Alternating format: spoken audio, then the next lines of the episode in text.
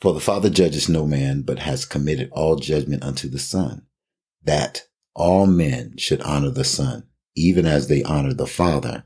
He that honoreth not the Son honoreth not the Father, which has sent him.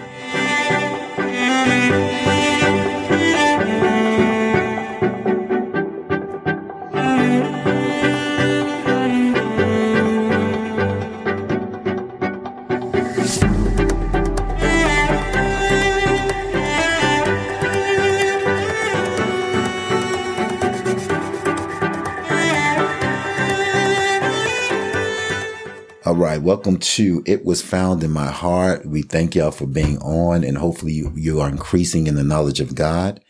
And, uh, we pray that, uh, God is opening your heart and pouring things into your heart where you can, you can share your faith or you can share your belief or you can just share the love of God.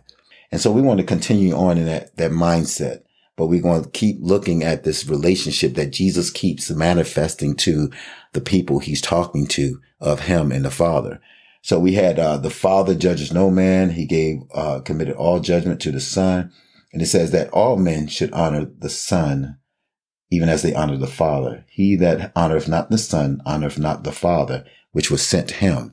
You see that you can't say, and I know there's been people that say that, oh, I believe in God. No, I believe in Jesus. Jesus wasn't the Son of God. So they ignore Jesus Christ, but they say, I, I got God in my life. Mm-hmm. Or they say, oh yeah, yeah, God, God, Jesus is the one. And, you know, he's, it's not either or.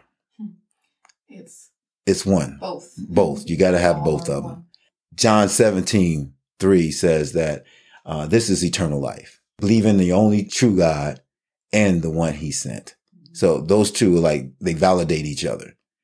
And so I remember, um, last episode you said you had some things too, but we've run out of time, but you had some things that you want to convey, something that came up from the message that we were talking about last week. Uh, what are those things? As we were talking about the Father committing all judgment to the Son, and then the very next verse says that all should honor the Son just as they honor the Father. And right there in, in, in that verse, we see the equality between Jesus and his Father.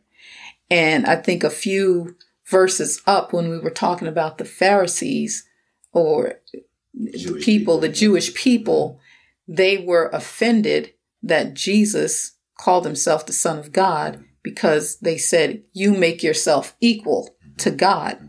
Well, God made Jesus equal to himself, that he thought it not robbery to be equal to God. And so the the father himself doesn't think it is robbery for his son to be equal with him because his son is being just like him. Right. I mean, if you had a son, if we had a son and this son was being just like you, his father, uh, how would that make you feel? You would want your son to be, especially if you're walking in the things of God, if you're walking in a right path, mm-hmm. you're setting a good example for your son. You want your son to be just like you. Mm-hmm. And I don't believe that you would feel less than if your son made himself equal to you. Again, in humility, because Jesus, I believe, was always humble. He always lifted up the Father. Right. You know, he he was never arrogant about it. He always lifted up the Father. And so if you had a son who was humble in that way, I don't think that you would think that he was taking anything away from you. It's like, you know, you you teach your son how to play football. Let's put it on a um, on a carnal way. You teach a kid how to fix a car. You teach him whether it's a son or daughter, you teach them things and they grow in it and they even get, you know, kind of like real good at it. Mm-hmm. They're an extension of you.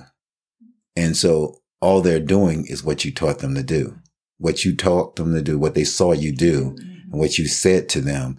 That's what they're mimicking yeah. and they're honoring you. Now people can dishonor you too. You tell your son, you tell your daughter, Hey, do this, this, this, this.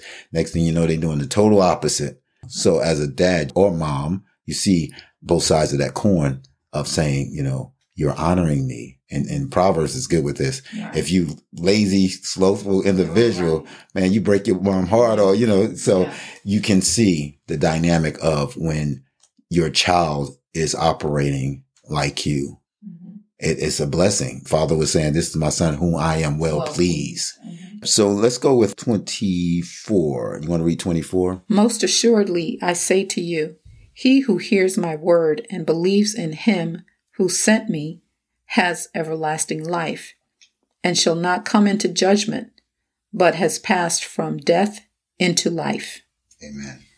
All right. So verily, verily, I say unto you, you, you, you spoke about that and we were talking about, uh, what Jesus is saying in 24 is the same thing he says in 17, 3 of John, that eternal life is believing in the Father, the only true God, and the Son he sent. Mm-hmm. So you can see this connection that Jesus wants to get us to see that there is a bonding here. There's a relationship between father and son. And more importantly, what he's conveying to us as believers in him is that there is a bonding, a relationship between us and him. And then in 17 of John, he's letting us know that we can be one. Right. He's calling and commanding us to be one. Exactly. You know, so this is, this is the thing that he's, he's, he's allowing us to see. This is the kind of relationship that we should be having as kingdom people. All right. So verse 25 says the hour is coming and now is when the dead shall hear the voice of the son of God and they that hear shall live. For as the father has life in himself, so has he given the son to have life in himself. There's another comparison. What the father has, life in himself, he's given the son life in himself. And the voices that you hear when you're dead, I mean, we hear that because we were once was dead. Mhm. We were blind, but now we see. But on the day when he, he, he died, he was crucified Mhm. and it says that he, he rose again. Mhm. Something happened where people that People were saints in the grave came up right. and was walking and yeah, they was raised up. So they heard, they heard him and they rose up from the, from the grave. If we read 27, it says, and have given him authority to execute judgment also because he is the son of man. So he's not only given him the authority to, to judge, he's As also given Son of God. as the son of God. You can execute this judgment as the son of man. As the son of God, we can look at it from that perspective too, is that there will come a day when there's the white throne of judgment. There's a judgment that only the son of God will be able to render. Mm-hmm. Son of man, he has given us authority that as we walk and live and breathe and be representatives of him, like we were talking about earlier from the last episode about judgment, is that we can present the truth. You know, we're, we're, we're, we're making the truth known. And maybe so you don't have to go through a judgment call. We judge ourselves, you know, so that we don't have to go through a judgment call. And so, um, we have to, we can look at it from that perspective. Uh, so can you read 28, 29 and 30? Do not marvel at this, for the hour is coming in which all who are in the graves will hear his voice and come forth. Those who have done good to the resurrection of life, and those who have done evil to the resurrection of condemnation. I can of myself do nothing. As I hear, I judge, and my judgment is righteous, because I do not seek my own will, but the will of the Father who sent me. Amen. Amen. And that's why his judgment is righteous Right. because he's not seeking his own, mm-hmm. not his own will, mm-hmm. but he's seeking the will of the Father. And as we seek the will of the Father, then our judgment will be righteous Amen. because we're seeking his will. It is not his will that any man should perish, but that all should come into the knowledge of the truth. And when you're trying to bring truth to your brothers and sisters or to those who are not your brothers and sisters, that is righteous judgment. But we know that the word is for uh, what he's talking about. He's talking about the saints of God. There's no in between. Right. Lukewarm is not in the, the, the range. You know, we got these ranges that we Yeah. put in there, but mm-mm.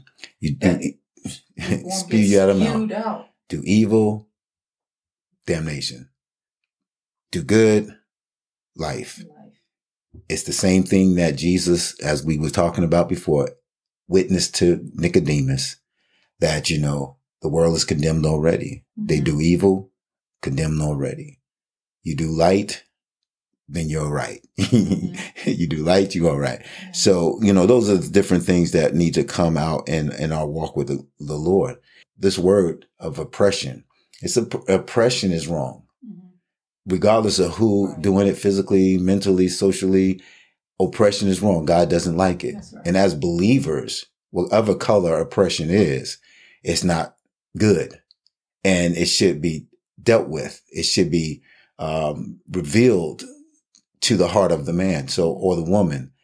And we shouldn't get bent out of shape because we are supposed to be abiding in this truth. Right. If we're not abiding in this truth, then we're not abiding in Christ. Mm-hmm. We're not walking as a disciple of Christ. We're not a follower of Christ because we're walking in oppression. It even says in the scripture that he was oppressed. So if he was oppressed and he, you know, that he didn't like that. So he knows exactly what it feels like to be oppressed as believers, saints of God when we deal with those things that are not truth or not, that are traditions that are built on cultural differences. And we don't, if we deal with them, then we showing the world that we love one another. Then they know. Then they'll know that what we have to offer them is the real deal. And that, that takes me to the scripture that talks about he who has an ear to hear, let him hear what the Spirit is saying to the church. So when a truth is presented, don't automatically put up your guards, but see if the Spirit is talking to you mm. about that thing. Right. Right. And if it's the Spirit of God that's talking to you about that thing, He wants you to do something about it. He wants you to get it right, to make it right. But don't automatically assume that someone is trying to exert authority over you or make you feel bad or make you look bad because that's not as the body of Christ, as the family of God, that should not be our goal because if we make one another look bad, we look bad to the world and the world does not want to have, would not want to have what we have. We hmm. believe that we have the best. We know, we know we have the best thing that they could ever desire salvation, the love of the Father, the love of the Savior. We have that and we know it. And, and that's what the world needs. But when the world sees that we can't get along, that we hate each other just like they do out in the world. So who are we to tell you what's best mm. or who's best?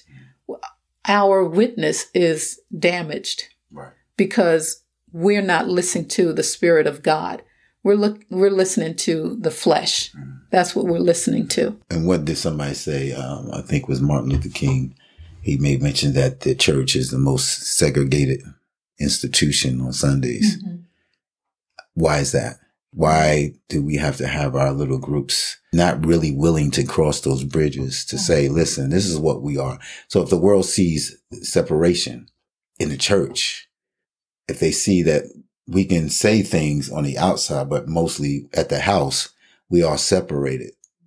Then they're more, they're more in unity than we are. So what an interesting thing that this was found in my heart this morning. And I was driving to my appointment and I was thinking about myself. This, this came about getting corrected, being judged by the spirit of God, uh, about things that were going on in my heart and in my life. So he brought out Joseph and then we t- think about Joseph. We think about him running away from Pharaoh's wife, you know, and stuff like that. And then he gets thrown into jail. You know, she lies on him and gets thrown into jail.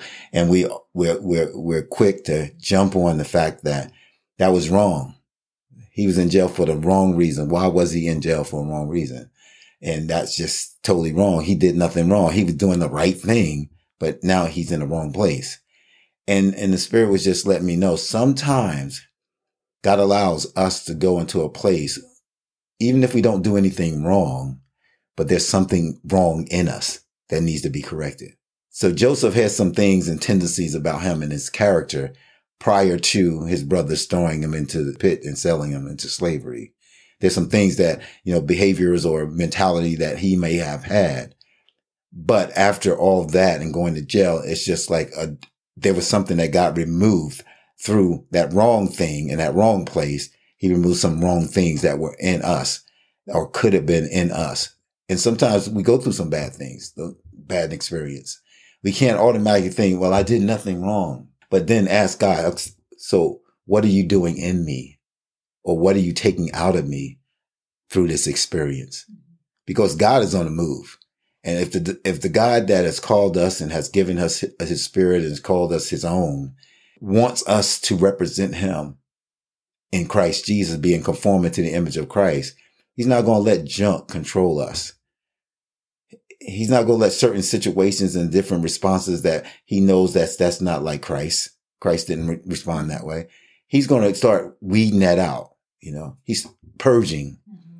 Why? Because he wants us to bear more fruit. And so don't always think that you're in a situation and you didn't do anything wrong. You need to ask the question. I think it will be a healthy question to ask. Father God, Lord Jesus, what it is about this situation I am that you want to correct something in me or you want to teach me something.